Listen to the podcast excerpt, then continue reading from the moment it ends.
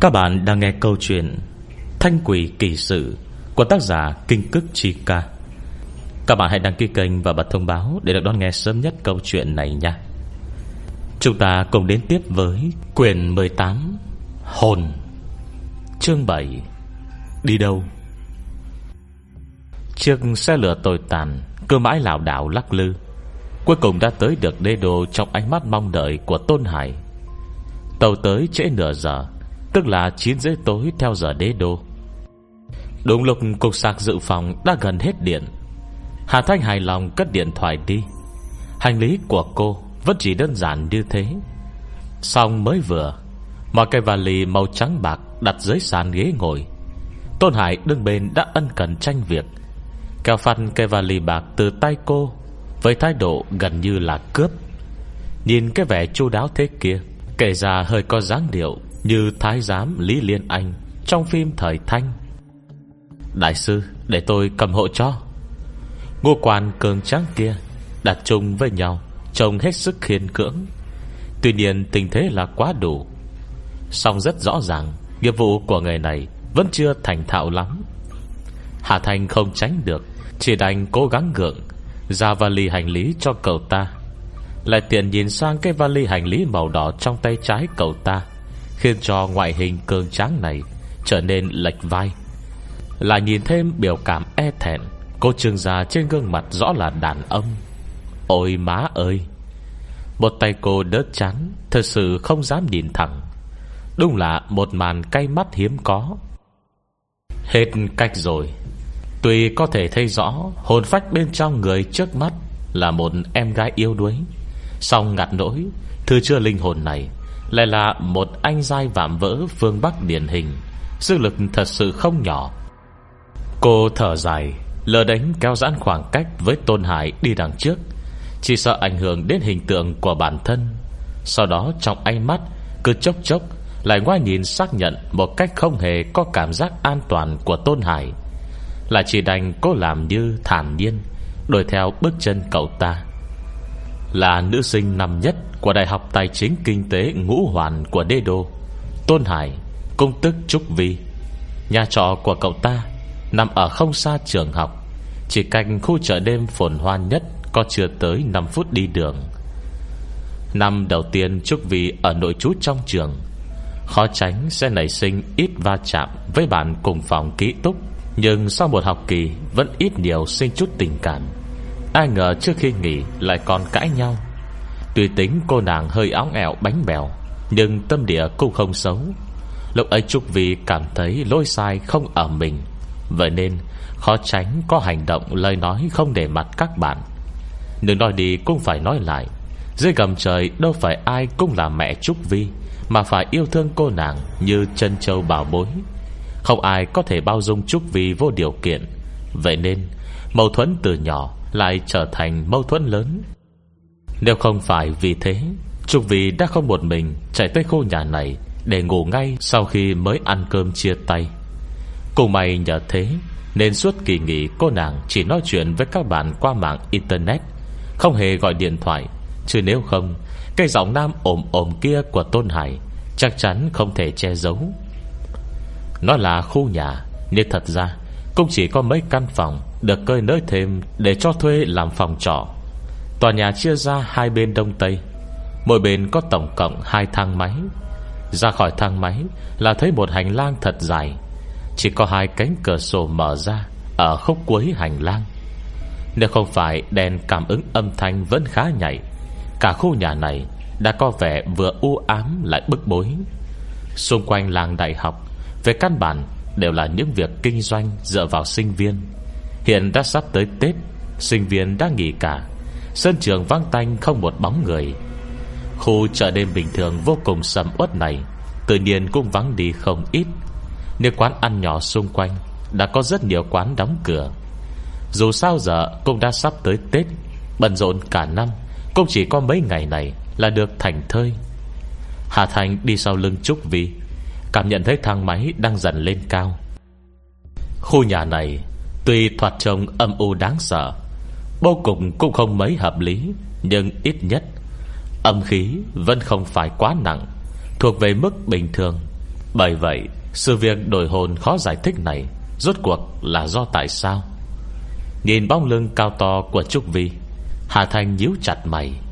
Trong trí nhớ của cô, Những chuyện như thế này Đã xảy ra được Đều cần có thời cơ Hoặc những điều kiện gì khác.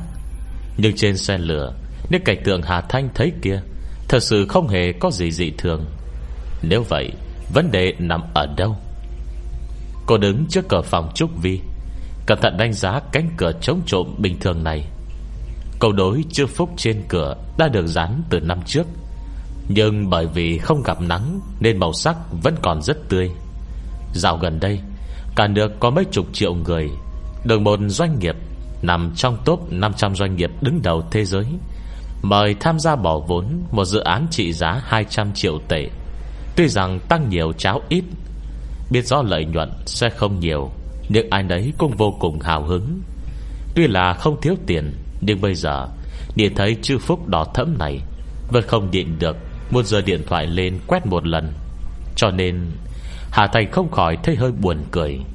Tôn Hải thật sự không dưng gặp nạn. Chỉ là vì quét chữ phúc Trước cửa nhà người ta thôi sao? Mở cửa, Trong phòng Là một bầu không khí lạnh lạnh. Lò sưởi không bật, Phòng ốc không ai quét dọn. Trong hô hấp, thoang thoảng một hơi bụi bặm không quá nồng. May mà khi gần đi, Tuy Trúc Vì hơi hốt hoảng, Nhưng vẫn biết mở cửa sổ ra Cho thông thoáng. Trên giường phòng ngủ, Cơ thể con gái của Trúc Vi Đang yên lặng nằm ngủ. Ga giường màu xanh da trời Được bọc rất cẩn thận, Bên trên còn đắp một lớp chăn. Mặc dù đã ở trong thân xác của Tôn Hải được 8 ngày Xong cô gái nằm trên giường này Vẫn sắc mặt hồng hào, Lồng ngực phập phồng nhấp nhô, Hệt như người đẹp say ngủ. Hoàn toàn không có vẻ gì tiêu tụy Vì mấy ngày không được bổ sung dinh dưỡng. Cho đến lúc này Trung Vì mới nhận ra mấy hôm nay Mình hốt hoảng chạy vậy, Chỉ một mình. Hà Thanh nhìn cô gái đang hốt hoảng Trong thân xác Tôn Hải, Trong lòng không khỏi lắc đầu. Quả nhiên nhìn người không thể nhìn bề ngoài. Cô gái này Thoạt trông yêu đuối, bánh bèo, Nhưng khi gặp chuyện Lại có sự quyết đoán và nhân tâm đến vậy. Hai người đổi hồn một lần, Sau khi nhận ra cơ thể mình không ảnh hưởng gì vì hôn mê Trung Vi lập tức lên đường. Ý đồ tìm kiếm biện pháp đổi lại. Thậm chí không ngại khổ cực, Chạy đến quê Tôn Hải. Trong thời gian này, Cơ hồ chưa từng nghĩ đến an nguy của cơ thể mình. Dù sao thì, Một ngày không ăn cơm uống nước Vẫn có thể tạm bình thường. Nhưng một tuần lễ không ăn cơm uống nước, Ngộ nhỡ, Cô nàng này chưa từng nghĩ tới hậu quả hay sao? Sự ác độc với cả người khác Và với cả bản thân này không phải người bình thường nào cũng có thể làm được.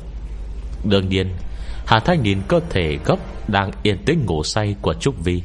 Trong lòng nghiêng về Một phán đoán khác hơn. Đó chính là Không nghĩ tới cơ thể mình. Thật ra chỉ vì qua mức hoàng hốt, Lại còn nhỏ tuổi, Nên mới chưa nghĩ hành động này Có thể gây ra hậu quả nghiêm trọng gì. Suy luận này trăm phần trăm là chính xác. Không thấy là vừa rồi, Hà Thanh chỉ mới nói vài câu. Đã khiến sắc mặt Trúc Vi Lập tức trở nên trắng bạch hay sao? Chỉ là lạ thật đấy. Hà Thanh đi loanh quanh trong căn phòng này. Phòng vốn không lớn, Chỉ đi vài bước đã trông hết mọi thứ. Cô cau mày, Trông thì nhìn sang Trúc Vi Trong thân xác tôn hải, Trông lại nhìn cơ thể đang nằm trên giường, Không khỏi khó hiểu. Cơ thể tôn hải rõ ràng chưa mất sinh cơ, Nhưng hồn phách cậu ta Rốt cuộc đã đi đâu rồi? Hết chương 7 Chương 8 Ở đâu? Cô vừa nói vậy Trục về bên cạnh đã lập tức thấp thỏm. Bất giác cô xoắn tới vặn lùi ngón tay mình, Hơi lo lắng hỏi, Vậy phải làm sao giờ đây? Không có hồn phách, Anh ta có thể chết không? Hai người họ không dưng lại đổi hồn. Trục vì vẫn còn khá tốt. Tuy cuộc sống mọi điều không vừa ý, Hở ra là có thể khóc luôn được. Nhưng ít nhất Vẫn có thể cảm nhận được mình còn sống. Lại nghĩ tới Tôn Hải, Không biết hồn phách đang ở đâu. Hà Thanh lắc đầu. Sinh khí trên người cậu ta nồng đậm như vậy. Rõ ràng hồn phách chỉ ở gần đây, Nhưng tại sao tôi làm thế nào Cũng không tìm được nhỉ? Với nhan giới của Hà Thanh Cộng với trí nhớ của Long Vệ Nhất, ấy thế mà vẫn không có ý niệm phương hướng nào. Cô đi qua đi lại trong căn phòng này, Cẩn thận từng tấc, Chỉ sợ có chỗ nào bỏ lọt. Nhưng giờ, Thời gian đã gần tới giữa khuya. Cô Vân chưa thu hoạch được gì. Cuối cùng, Vẫn là Trúc Vi tâm địa lương thiện Không nhịn được, do dự nói, Đại sư, Dù sao bây giờ cũng không tìm được. Đã nhiều ngày vậy rồi, Tôi không vội một chốc một lát này đâu. Nếu không thì Không thì cô đi tắm trước đi. Giờ khuya rồi, Để mai lại tính tiếp. Dù sao thì tinh thần tỉnh táo, Làm việc cũng hiệu quả hơn mà. Hà Thanh nhìn cảnh đêm, Đã lên đèn rực rỡ ngoài cửa sổ. Nghĩ một hồi vẫn gật đầu. Cũng được, Nghỉ ngơi một hồi, Để xem ngày mai có tiến triển gì không. Một đường tàu xe vất vả, Đương nhiên hai người đều muốn tắm. Nhưng tùy linh hồn của Trúc Vi là nữ, song cơ thể cô nàng đang dùng, Vị tên Tôn Hải này Lại chắc chắn là đàn ông. Hàng thật giá thật. Hai người đứng trước cửa phòng tắm, Mở mắt nhìn nhau, Đều thấy hơi ngượng ngùng. Cuối cùng vẫn do Hà Thanh xua tay trước. Vụ thân thể của cô. Thôi cô tắm trước đi. Trung vì do dự gật đầu. Nếu có thể, Cô thật sự muốn học theo nhân dân châu Âu thời Trung Cổ, Cả đời không cần tắm. Nhưng thói quen đã tạo thành nhiều năm Khiến cô nếu không tắm rửa hàng ngày sẽ cảm thấy người dính dính khó chịu, Đêm không thể chợp mắt. Bởi vậy cuối cùng Vân nhắm mắt đi vào phòng tắm. May mà đây đã không phải lần đầu. Nghiệp vụ vẫn tạm coi là thành thạo. Trừ vài chỗ vượt quá tuổi thiêu nhi, Bị cô dốc sức lờ đi, Thì những chỗ khác Vẫn tạm coi là bình thường. Trong phòng bật lò sưởi Nên vô cùng ấm áp. Tắm xong, Cô xanh cơ thể cường tráng hiện tại Với kín khăn tắm quanh ngực. Khăn tắm khá rộng, Nhưng dọc quanh một cơ thể đàn ông Lại cũng chỉ vất vả Kéo đường tới bắp đùi. Hà Thanh thấy vậy, Đầu không khỏi có mấy vạch đen. Nhưng khu khu một hồi, Thật sự cũng không biết Nên nói gì cho phải. Thôi coi như không nhìn thấy hành động dáng điệu Vô cùng gái tính này. Đoàn bình tĩnh cầm quần áo đi qua Trúc Vi. Từ từ đã. Trúc Vi ngạc nhiên quay lại hỏi, Sao vậy? Hà Thanh đột nhiên sát lại gần, Sắc mặt nghiêm túc. Trúc Vi, Tai cô Sỏ lỗ lúc nào vậy? Sỏ lỗ? Trúc Vi hoảng hốt, Vươn tay sờ lên tay Ngạc nhiên nói, Tôi có sỏ lỗ tai đâu. Nhưng vừa dứt lời, Ngón tay lại mò tới một nơi nhô ra nhọn nhọn. Việc này đâu thể được. Tôn Hải là con trai, Đáng lý phải không sỏ lỗ tai chứ? Trong cơn sợ hãi, Cô vội vàng chạy tới trước gương Quan sát cẩn thận. Nhưng trên dái tai to dày kia Đã chẳng còn gì, Trắng trơn, bóng loáng. Trung vị đưa tay lên sờ, Nét mặt rất lạ. Chàng trai to con trong gương Cũng hành động giống thế. Nếu khi ngón tay chạm vào, Trên dai tay trơn láng trong gương Lại rõ ràng cảm nhận được Cảm giác khác lạ. Đây rốt cuộc là có chuyện gì? Sang mặt Hà Thanh nghiêm lại.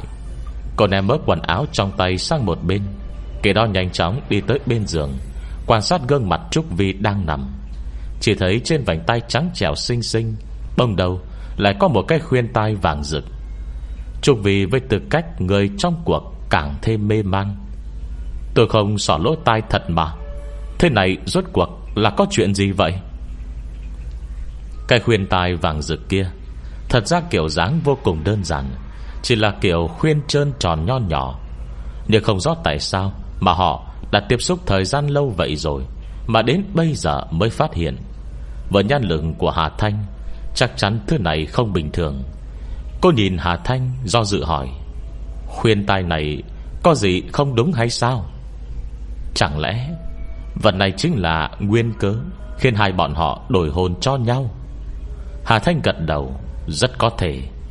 Bởi vì chỉ có người chết Mới có thể khiến những thứ được chôn theo mình lộ ra. Mà sinh hồn còn ở lại trên dương gian Thì không có tư cách, cũng không thể khiến trên người mình xuất hiện trang sức. Nhưng rất rõ ràng, Hồn phách của Tôn Hải thậm chí Còn chưa từng đi xa. Cô đưa ngón tay, Định chạm vào thứ đồ mới xuất hiện này. Nhưng ngay khi mới chạm vào, Từ nó bỗng tỏa ra Một thứ kích thích hệt như dòng điện, Khiến cô rụt vội tay về. Hà Thanh rụt tay về, Đã thấy trên con tay trắng trèo Xuất hiện một vết nám đen. Tuy vết thương không lớn Xong cái đau trong chốc lát đều bị điện giật đó Vẫn khiến cô chịu khổ một hồi. Dù sao thì, Kể từ khi linh lực liên tục vận chuyển quanh người, Tới nay cô vẫn chưa từng chịu tổn thương như vậy. Nhưng chính bởi nguyên nhân đó, Hà Thanh lại càng thêm tò mò, Rốt cuộc là thứ gì Có thể phá vỡ Tầng linh lực bảo vệ, Đánh thẳng tới cơ thể cô. Linh lực quanh ngón tay Không ngừng lưu chuyển, Định chữa trị lại vết thương nhỏ này. Nhưng theo những cơn đau nhói chuyển tới, Vết thương ở đó Vẫn hoàn toàn không có dấu hiệu chuyển biến tốt. Đây quả thật là chuyện chưa từng có. Hà Thanh nhìn đăm đăm vào ngón tay mình, Đột nhiên Đưa lên sát mũi người thử Sang mặt biến đổi mấy hồi. Đoán hẳn đã có quyết định. Không rõ tại sao, Trên vết thương này Lại có một hơi thở quen thuộc khó hiểu. Cô đăm chiêu. Nhưng người quen biết Chỉ có mấy người. Dò đi xét lại, Vẫn không thấy ai hợp lý. Hà Thành đánh giá vết thương của mình. Nếu cần đau lâm dâm Vẫn không ngừng nhói lên. Nhưng bây giờ, Hà Thành đã có thể Mặt không đổi sắc Ra lệnh cho Trúc Vi hành động, Không bị ảnh hưởng gì. Trúc Vi Vừa rồi cô mới sờ được cái khuyên tai trên người mình, đúng không? Vậy bây giờ, Thử lấy nó xuống trước đi. Khuyên tai này có tổng cộng hai cái. Hai người mỗi người một cái. Trung vị nhìn đôi tai trắng trơn trong gương. Thử thăm dò lần sờ Chậm chậm lấy nó xuống. Người trước nay chưa từng xỏ lỗ tai. Lần đầu làm chuyện này kể cũng có xíu xíu kích động. Quả nhiên, Suy đoán của Hà Thanh được chứng thực. Với tư cách người trong cuộc. Trúc vì chạm thẳng vào khuyên tai kia. Cũng không có chuyện gì. Rất rõ ràng, Thứ này nhằm vào cô. Chỉ là, Muốn thần không biết quỷ không hay Đèo khuyên tai vào cho người chưa từng sỏ lỗ. Việc này không phải khó thường. Ngoài ra, Nhìn từ mọi mặt, Trúc vì đều rất bình thường. Người giật dây cũng không cuỗm tiền, không lấy mạng. Vậy phi công đến thế, Rốt cuộc là vì gì? Hết chương 8 Chương 9 Thất bại. Quả nhiên không ngoài dự đoán của Hà Thanh. Tuy cô không thể chạm vào khuyên tai đó, Nhưng Trúc Vi Lại có thể lấy nó xuống Mà không gặp bất cứ trở ngại gì. Chỉ là trừ cái đeo trên người mình ra, Cô lại thật sự không thấy được Cái trên người Tôn Hải. Trên lòng bàn tay ngăm ngăm của Tôn Hải Là một cái khuyên tai hình tròn nho nhỏ, Màu vàng. Màu da ngăm, Khiến nó càng trở nên xinh xắn sáng rực. Hà Thành thử đưa tay thăm dò. Khi chạm tới, Vẫn không thấy xúc cảm lạnh lẽo thường thấy Của kim loại, Mà lại là một hồi tiếng lách tách lèo xèo. Đầu ngón tay trắng trẻo của cô bất giác run lên, Từ ngón tay lại bốc lên một làn khói mỏng. Hiển nhiên là đã để lại một vết thương không nhẹ. Cơn đau này như sông thẳng lên đỉnh đầu, Hết sức khó chịu. Nhưng cô vẫn cắn răng cố chống, Không chịu trùn tay. Trong chốc lát tiếp xúc ngắn ngủi này, Ngón tay bị thương của cô, Giờ tới những đường triện văn nhỏ bé chẳng chịt, Đằng sau mảnh khuyên tròn. Bởi vì thật sự quá nhỏ, Nên không thể không mở linh động Để cẩn thận nghiên cứu. Trọng lùng không ngừng vớt ve, từ đầu ngón tay Vẫn luôn truyền tới cơn đau không gián đoạn, Khiến vết thương trước đó Cũng trở nên khó chịu hơn. Bây giờ ngũ quan của cô hết sức nhạy bén. Chỉ nhìn sơ, Đã nhớ được đại khái. Dòng chữ chuyện trên này rất lạ. Không giống bất cứ thứ gì trong trí nhớ của cô. Hơi thở trên đó Cũng không có vẻ bí hiểm. Tuy có ít âm khí, Nhưng chỉ rất nhạt. Tựa như Người tạo ra thứ này, Mục đích không phải là muốn lấy mạng người. Nhưng Hà Thành nghĩ mãi không ra. Nếu không có tâm tư xấu Việc phi công đổi hồn Của hai người này với nhau Là do duyên cớ gì? Chẳng lẽ hắn không sợ người đổi hồn Sẽ gặp phải rắc rối gì hay sao? Cũng không thể là phi công Làm ra những thứ này Chỉ do hứng khởi nhất thời được chứ. Muốn mượn một thứ đồ nhỏ bé như vậy Để khống chế hai người xa lạ, Đổi linh hồn cả hai với nhau, Công sức linh lực hao phí Chắc chắn không phải ít. Nhất định Nhất định là có mục đích gì? Chẳng qua, Cô vẫn chưa phát hiện ra. Gia quan thứ sáu của Hà Thanh vô cùng nhạy bén. Nếu việc xảy ra gần đây, Luôn cho cô một loại cảm giác kỳ lạ khó hiểu. Tự như, Có một nhân vật thần bí nào Đang kéo dây điều khiển đằng sau. Hắn làm việc không hề kiêng nể, Chỉ dựa vào tâm tình. Cũng không có đường đi nước bước rõ. Thậm chí mục đích Cũng không phải để lấy mạng người ta. Tới tận lúc này, Hà Thanh Vân không hiểu nổi, Đến cùng người đó muốn làm gì. Tuy không phải chuyện nào cũng có liên quan, Nhưng trực giác của cô nói cho cô biết, Kẻ đứng sau, Thư hắn mưu đồ Không chỉ có những thứ cô nhìn thấy. Cơn đau nhói như khoan tim Vẫn còn tiếp tục, Song Hà Thanh vẫn có thể cầm khuyên tai kia lên, Quan sát cẩn thận Mà mặt không đổi sắc. Cô vượt về kỹ càng từng lần Linh động chật lấp lóe tia sáng. Rốt cục khi giờ đến phần cuối Của đầu khuyên sỏ Thấy trên đó khắc một chữ Minh nhỏ, Không thể nhỏ hơn. Cô cầm lên một cái khuyên tay khác, Trúc vì không thấy được. Phát hiện ở cuối khuyên tay này Viết một chữ giác. Minh giác Giác minh. Hà Thanh nhíu mày. Đây là Phật hiệu hay là tên? Cô đặt cả hai cái khuyên tay vào lòng bàn tay. Một lát sau, Lòng bàn tay chợt phừng lên một ngọn lửa xanh. Đây là âm hỏa cháy Do thiêu đốt âm khí xung quanh. Không có ảnh hưởng tới vật chất thực tế, Cũng không tổn thương tới sinh hồn. Nhưng trong ngọn lửa xanh biếc nhảy múa liên hồi này, Hai cái khuyên tai màu vàng trong lòng bàn tay Hà Thanh Lại bắt đầu hòa tan, Chậm chậm hóa thành một bãi nước thép, Tồn tại dưới dạng chất lỏng, Lẫn lộn vào nhau, Không thể phân rõ. Nếu là bình thường, Nhiệt độ tan chảy của kim loại phải rất cao. Nhưng khuyên tai này Bị âm hòa hòa tan, Bản thân đó đã không phải việc bình thường. Lúc này, Hai cây khuyên tai đã không còn nhìn rõ hình dáng, Nằm yên trong lòng bàn tay.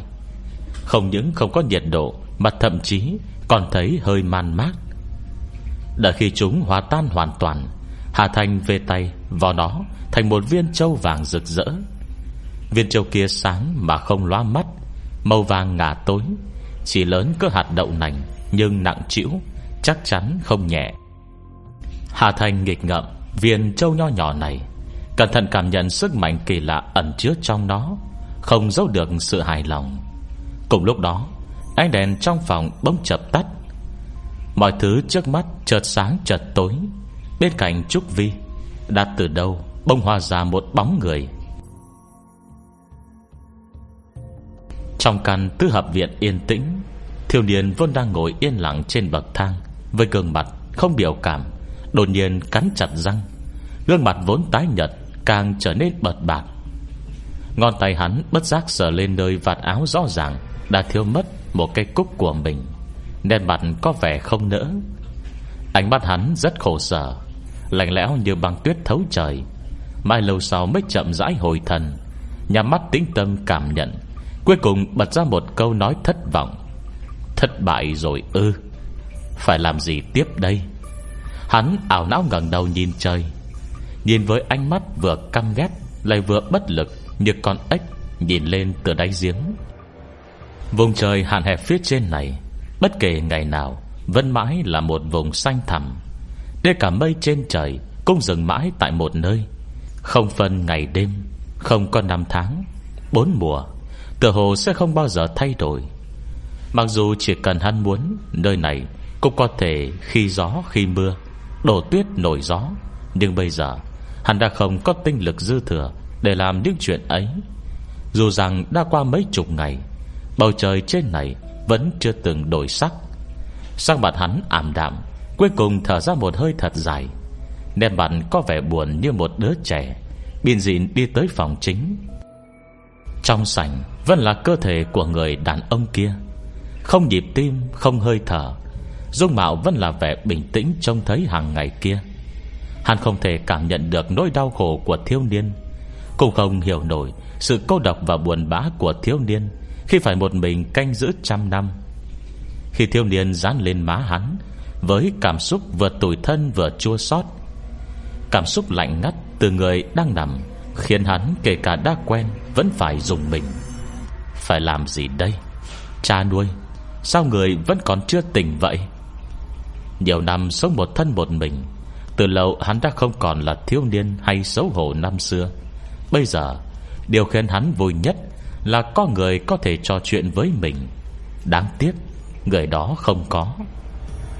Không phải người đã hứa Là đến khi ta trưởng thành, Người sẽ tỉnh dậy rồi ư. Nhưng bây giờ ta đã trưởng thành rồi mà. Ngón tay mảnh rẻ của thiếu niên Vốt chậm rãi trên gương mặt người đàn ông. Tựa hồ muốn khắc sâu ngũ quan người đó vào trong lòng. Nhưng cái cảm dâu lún phún Từng chọc vào má hắn, Nhồn nhột kia Nó đã không còn từ tận trăm năm trước. Khi một lần nữa ý thức được điều này, Đến cả biểu cảm buồn bã trên mặt hắn Cũng không duy trì nổi. Trên gương mặt như điều khắc từ băng tuyết, Đột nhiên dâng đầy vẻ tuyệt vọng. Lại thất bại. Lại thất bại.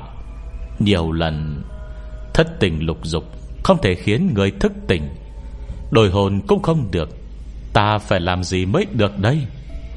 Nỗi sợ bao trùm hắn, Trong lòng mông muội u mê. Hết chương 9 Chương 10 Thiên địa thịnh diên. Trên mặt thiếu niên tràn ngập vẻ tuyệt vọng, cúi đầu lẩm bẩm, Hộc mặt vẫn không nhịn được Trở nên hoe đỏ. Nhưng giọt nước mắt to như hạt đậu tí tách, Rơi xuống nhỏ lên áo người đàn ông. Không ai biết rằng, Bởi do bỏ ra thì nhiều, Mà thu vào thì ít. Hiện đến cả nước mắt hắn Cũng đã lạnh giá như băng. Toàn thân trên dưới hắn Đã không còn độ ấm. Còn tay trắng mảnh của thiếu niên Vớt dọc những đường vân trên áo, Cuối cùng tiếp xúc với ngón tay người đàn ông. Nhiều năm vậy rồi, Cơ thể người bên trong vẫn mềm mại như thế. Máu thịt vẫn tựa như người sống, Co giãn đàn hồi. Nhưng sắc mặt thiếu niên Vẫn không hề yên tâm, Trái lại có đôi phần sợ hãi. Từ rất nhiều ngày trước, Hắn đã nhận ra Là trên cơ thể say ngủ của cha nuôi, Ở đầu ngón tay dài nhất Trên bàn tay trái, Đang tỏa ra làn khí xanh thoảng mở Khi xanh kia thật sự rất mỏng, rất nhạt, Nếu không để ý quan sát kỹ, Sẽ không thể nhận ra nhưng nhãn lực của thiếu niên xuất chúng cỡ nào? Mỗi ngày đều quyên luyến bên người thân duy nhất này. Dùng hết tất cả biện pháp chờ người ấy tỉnh lại. Chỉ chút ít khí xanh mỏng mờ xuất hiện trên cơ thể người này Đã hoàn toàn cảnh tỉnh hắn. Chẳng lẽ là thời gian không đủ ư? Hắn sợ hãi, Trong lòng lại thêm hoảng loạn. Thật ra thì ở nơi Hà Thanh không biết, Thất tình lục dục Đã được thu gom đầy đủ từ lâu. Nhưng việc không thành công, Bất đắc dĩ, Hắn mới dùng những thứ ấy, Pha với cúc áo của mình, Luyện thành một cặp khuyên tai rời hồn. Vô định dùng cách này, Với điều kiện tiên quyết Là không tổn thương tính mạng ai. Rút lấy hồn hỏa, Tỏa ra từ quá trình rời đổi Ba hồn bảy phách với nhau, Mang về làm chất dinh dưỡng. Nhưng lúc này, Hắn đã hiểu rõ, Cuối cùng vẫn thất bại. Bất kể mưu đồ thế nào Cuối cùng vẫn khó tránh thất bại. Chẳng lẽ Trời cao cũng không cho phép Cha nuôi sống lại ư? Nhưng rõ ràng, Người tốt như thế Muốn có chất dinh dưỡng từ hồn hỏa E phải hàng ngàn, hàng vạn người mới đủ. Bây giờ, Sức mạnh hắn đã bị áp chế đến cực hạn, Cũng không có mưu tính từ nhiều năm, Nên không thể dùng tới nhiều thủ đoạn hơn. Huống hồ cha nuôi Còn từng dặn Không thể tổn thương tới tính mạng con người. Lúc trước hắn có phá lệ mấy lần, trong lòng đã vô cùng sợ hãi. Bây giờ, Thời gian thật sự quá gấp rút. Hắn vườn ngón tay lạnh giá, Cầm lấy ngón tay cũng lạnh giá giống vậy Của người đàn ông, Lại phát hiện quả nhiên không ngoài dự đoán của mình. Đoạn khớp xương đầu tiên Trên ngón tay dài nhất ấy Đã bắt đầu cứng lại. Bây giờ mới có một tháng thôi mà. Ngón tay thiêu niên run rẩy, Gian nan Đặt ngón tay giá lạnh kia về lại chỗ cũ. Thời gian không đủ, Phải làm sao đây? Thời gian không đủ, Phải làm sao? Phải làm sao đây? Hắn đi qua đi lại trong sân Hình một con thú bị thương Đang hoang mang sợ hãi. Vừa cô độc lại vừa đáng thương. Cuối cùng hắn khẽ cắn răng, Vươn hai tay tự nhủ. Vậy mình đánh đi trộm một ít vậy. Lời dạy của cha nuôi Tựa như vẫn còn ngay trước mắt. Gương mặt người đàn ông rất lương thiện. Ánh mắt nhìn hắn Luôn là vẻ thương xót Chưa từng thay đổi. Minh giác. Còn con thiên phú như vậy tất nhiên tốt, Nhưng ta hy vọng Con mãi không cần dùng đến nó. Trộm thời gian của người ta, Dù chỉ có nửa nén nhang, Cũng không khác gì trộm mệnh. Mà ta Ta chỉ muốn con bình an sống tốt. Đừng bao giờ phải gánh chịu tội ác này. Ảo giác trước mắt phút chốc biến mất, Nhưng dù hắn vẫn muốn làm, Thì bàn tay đang bị đè chặt, Không thể dùng tới một năng lực gì kia, Đã không thể trộm nổi nữa. Thiên nhân vẫn nói, Thứ công bằng nhất trên đời Chính là thời gian. Bất kể ai cũng chỉ có một ngày 24 giờ. 24 giờ này, Đối với ai cũng đều như nhau. Tùy tâm trạng tốt sẽ cảm giác nó trôi rất nhanh. Khi tâm trạng tồi tệ, Lại cảm thấy rất chậm. Xong bất kể thế nào, Thời gian cũng chỉ là tương đối. Nhưng ai bảo, Năng lực của thiếu niên chính là ăn cắp. Từ 24 giờ của mục tiêu, Hắn có thể rút ra một giây. Cũng chỉ có một giây. Chỉ với một giây này, Hắn đã phải trả giá vô cùng lớn. Trừng phạt cho kẻ trộm mệnh đè nặng hắn. Khiến hắn dù không thể không khổ tu ngày đêm, Mà thậm chí Vẫn không đuổi kịp tốc độ linh lực chạy mất. Nhưng tất cả đều đáng giá. Nếu thời gian trộm được kia, Tạo ra một khoảng trời riêng ở nơi này. Ngăn cách về thế giới, Độc lập tự sinh, Không ai có thể đi tới. Bản thân hắn cũng không thể đi ra. Thời gian trộm được này, Phải sử dụng thật cẩn thận. Một khi hắn đi ra ngoài Kết giới ngăn cách sẽ mất tác dụng. Thời gian trong này sẽ nhanh chóng chảy mất.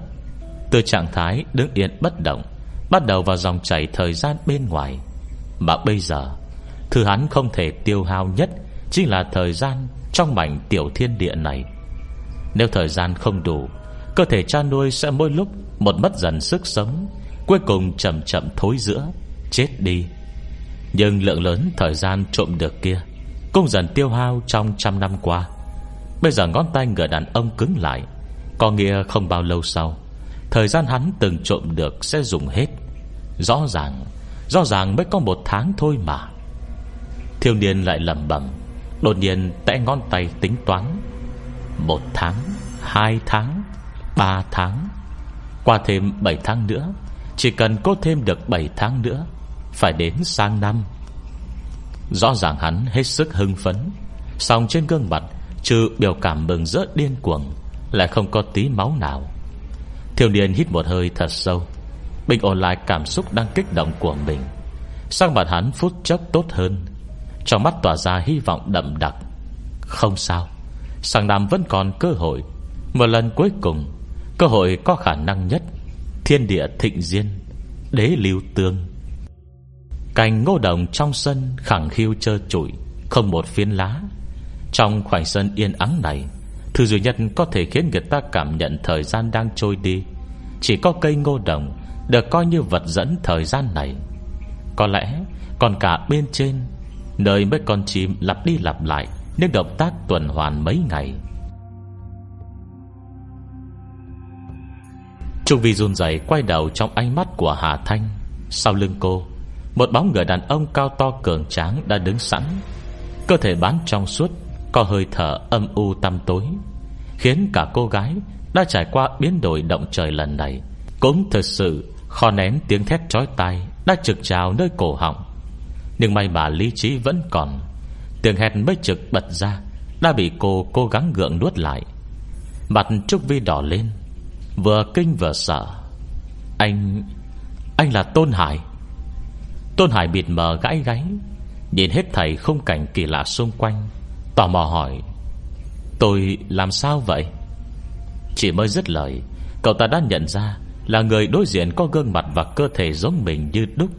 Thậm chí cả bộ đồ đang mặc Cũng là quần áo của cậu ta mới mua tháng trước. Cái áo sơ mi caro Và áo bông đen đó Còn tốn không ít tiền. Trong cơn kinh hãi, Cậu ta không để ý kiểm tra tình trạng của bản thân nữa, Lập tức lạnh mặt hỏi, Anh... anh là ai?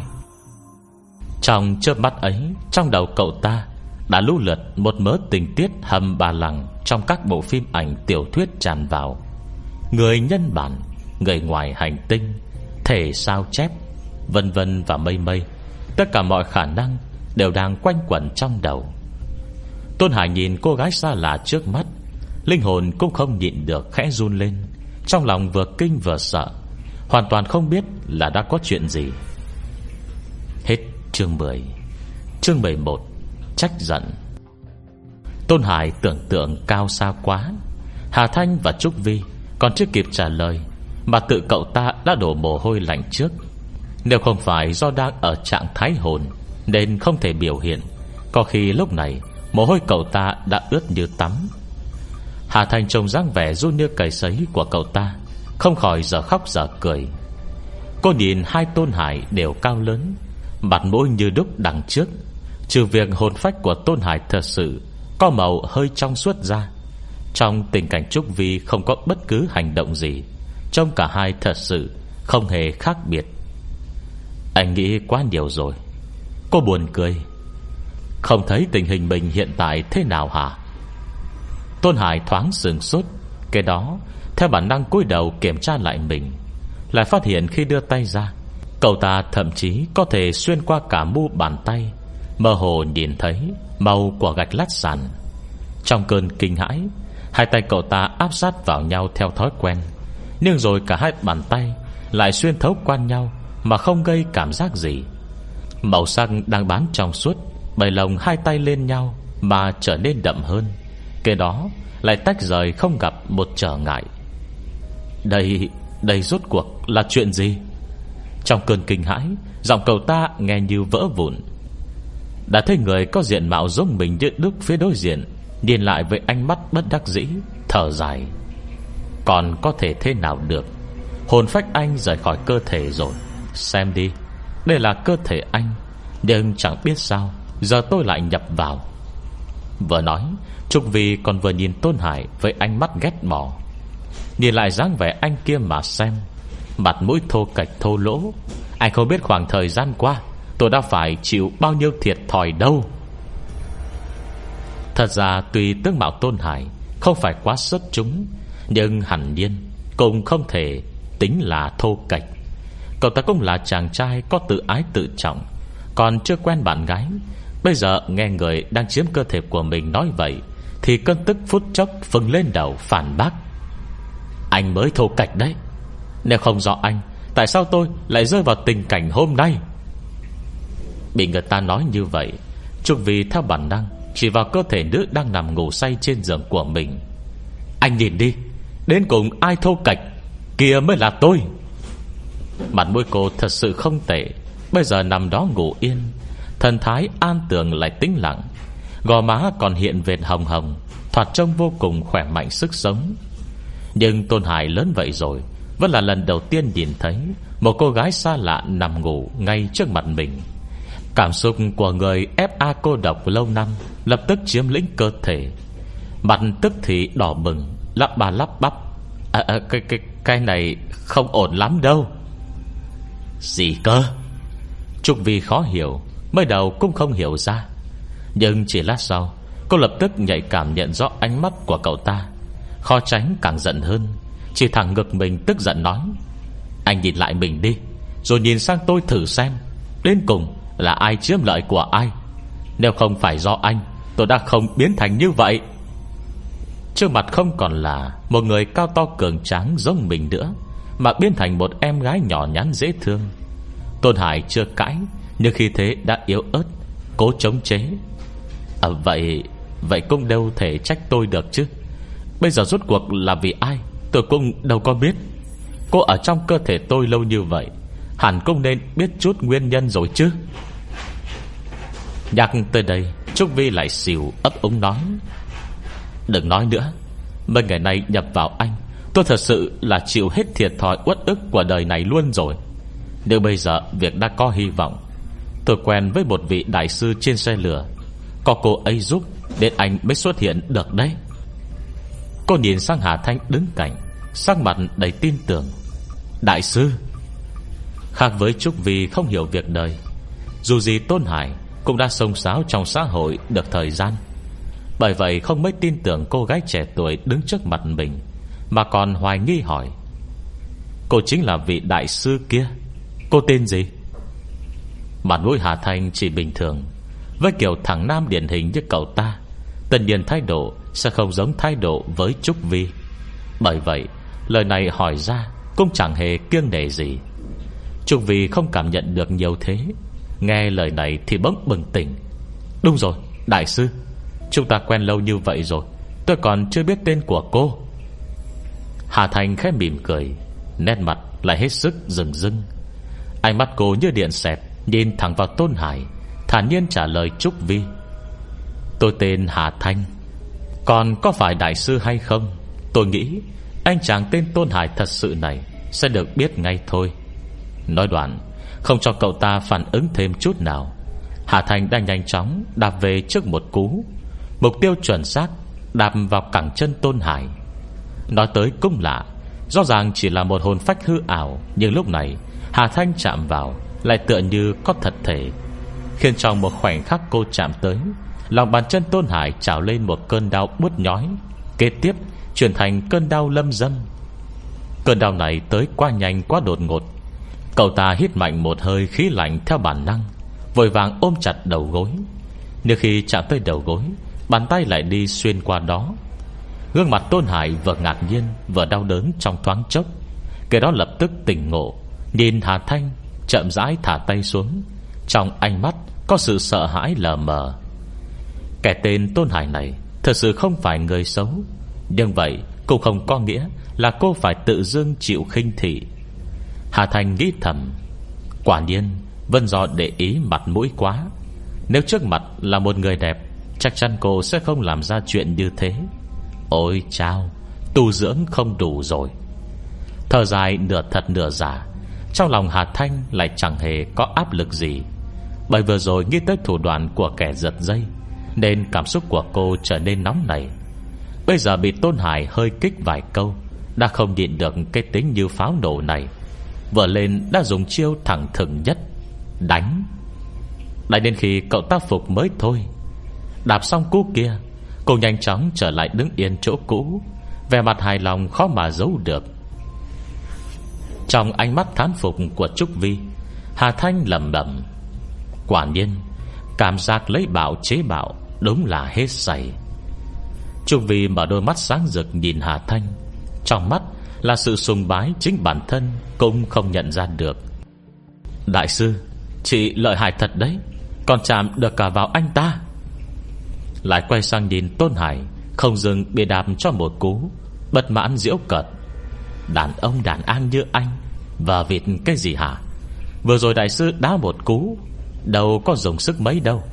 Chân còn không duỗi thẳng nữa là? Bà nói chứ, Tôn Hải thật sự khóc không gian nước mắt. Sức hà thanh lớn bao nhiêu Thì cậu ta không biết, Nhưng vừa rồi chân chưa duỗi thẳng Đã đạp cho cậu ta đau như vậy rồi. Đúng là một nữ hán tử Không sai vào đâu được.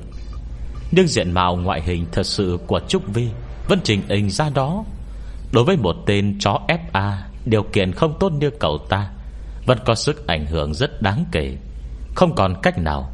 Cậu ta chỉ đành hậm hực xoa chân, Âm thầm rủa xả Địa công không dám ngẩng đầu, Để hai người trông rõ biểu cảm của mình. Hết chương 11 Chương 12 Chỉ vàng. Bản thân Tôn Hải không thể chạm vào cơ thể mình, Nhưng Hà Thanh chẳng nói chẳng rằng gì, Đã đạp cho cậu ta một cú đau điếng. Năng lực này đã khiến Tôn Hải mới rồi Còn không biết trời cao đất rộng Lập tức tâm phục khẩu phục. Kế tiếp, không dám nói với cô thêm nửa chữ không. Người sông sáo trên giang hồ, Ít nhiều vẫn phải có chút ánh mắt, Huống hồ lúc này, Nhìn qua rõ ràng là người có bản lĩnh thật sự. Nếu mình muốn trở lại thân thể, không chừng còn phải nhờ người ta phí công nhiều. Tôn Hải cái khác không có, Chỉ ít vẫn có tí đầu óc này. Bình thường cậu ta làm việc thời vụ nhiều Vậy nên công lực quan sát sắc mặt Để đoán tâm tình người ta Vẫn khá tốt. Hà Thanh tự nhận là mình không phải người Không tư chất đến thế. Thì thoảng có lôi bạo lực ra Để giải quyết vấn đề có chăng, Chỉ do muốn giảm bớt áp lực một hai. Những chuyện khác vẫn còn phải suy xét trên đạo đức. Cô vỗ tay, Ngoác gọi Tôn Hải lại gần, Cẩn thận đánh giá luồng khí lưu truyền xung quanh cậu ta. Trên người Tôn Hải Hà Thanh có thể cảm giác rõ ràng Là cậu ta đã đi qua một nơi âm khí nặng nề Rất nặng nề. Nếu không Với tư cách một thanh niên trẻ tuổi trai tráng, Chỉ riêng việc Bởi vì đang ở thể hồn phách Mà âm khí trên người còn nặng hơn cả Trúc Vi Đó là điều không bình thường. Trong cơ thể phái nam trẻ tuổi Vẫn còn hỏa khí dư lại Là khắc tinh của âm tà trong trời đất. Nhưng tại sao tên này Lại vừa không có huyết khí cường thịnh? Cũng không có sinh mệnh lực đầy đủ. Hà Thành nghi ngợi Nói với Tôn Hải đang ngoan ngoãn biết điều. Đưa tay ra. Tôn Hải đang hoảng Nghe lời này lập tức vươn tay phải Nghi một hồi còn đưa thêm cả tay trái. Hai lòng bàn tay cậu ta Vẫn trong trạng thái trong suốt Màu vàng nhạt từ lòng bàn tay tỏa ra vẻ bóng loáng Kết hợp với màu xám nhàn nhạt, nhạt Trông rất kỳ lạ. Hà Thanh nhớ mày nhìn hắn Nụ cười có mà như không. Trong chớp mắt ấy, Gương mặt vốn rất bình thường của cô nháy mắt Trở nên sống động hẳn, Mang theo sự cao ngạo khó hiểu, Khiến Tôn Hải chỉ lơ đánh nhìn sang, Bỗng chốc ngẩn người. Nhưng chỉ mới quay đi, Hình như đã lại trở về dáng vẻ bình thường.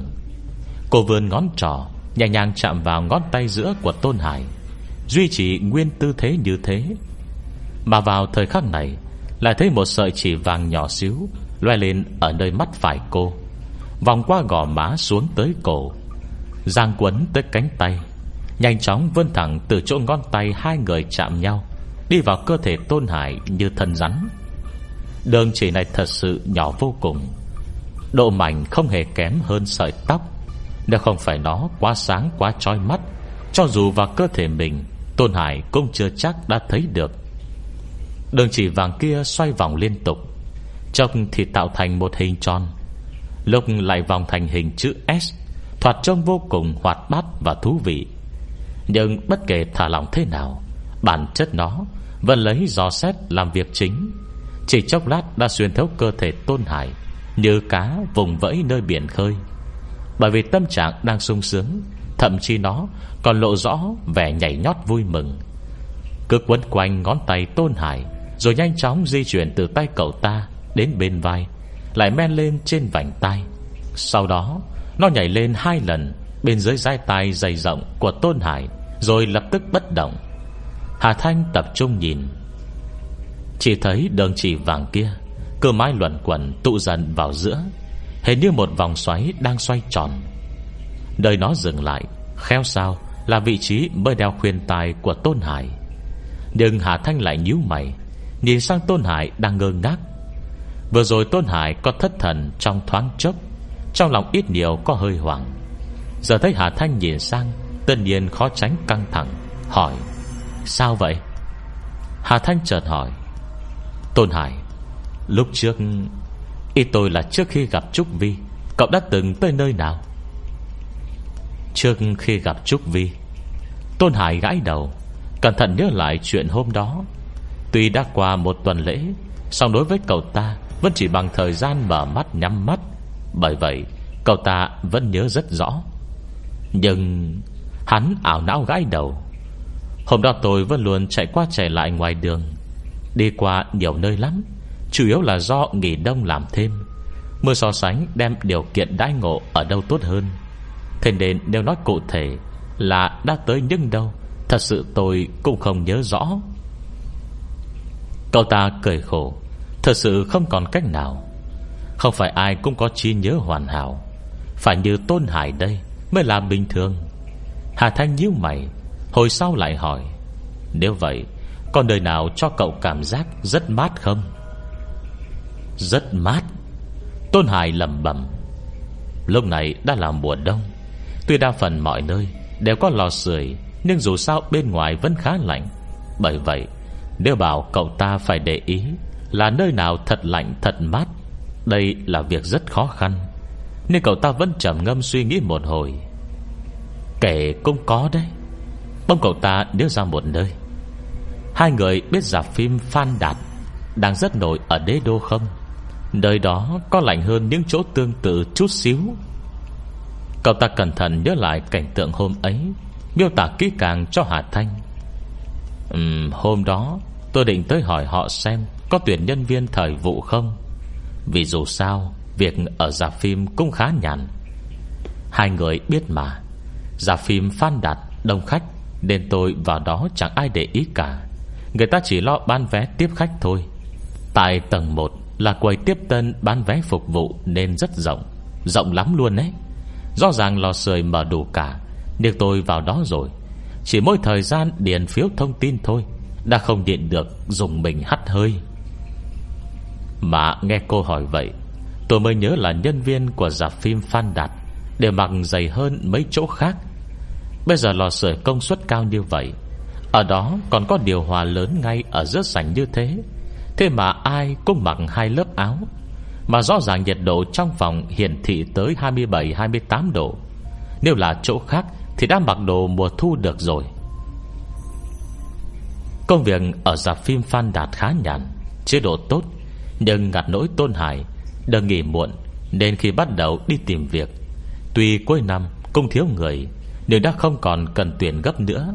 Bởi vậy, Sau khi điền đơn, Tôn Hải nhạy cảm nhận ra Người ta không quá thiếu người, Nên lập tức quyết định bỏ đi tìm nơi khác. Nhưng chẳng biết tự dưng Có cơn gió bớt lạnh nào thổi qua, Mà rõ ràng đang ở trong sảnh lớn ấm áp, Cậu ta lại dùng mình hắt xì luôn được.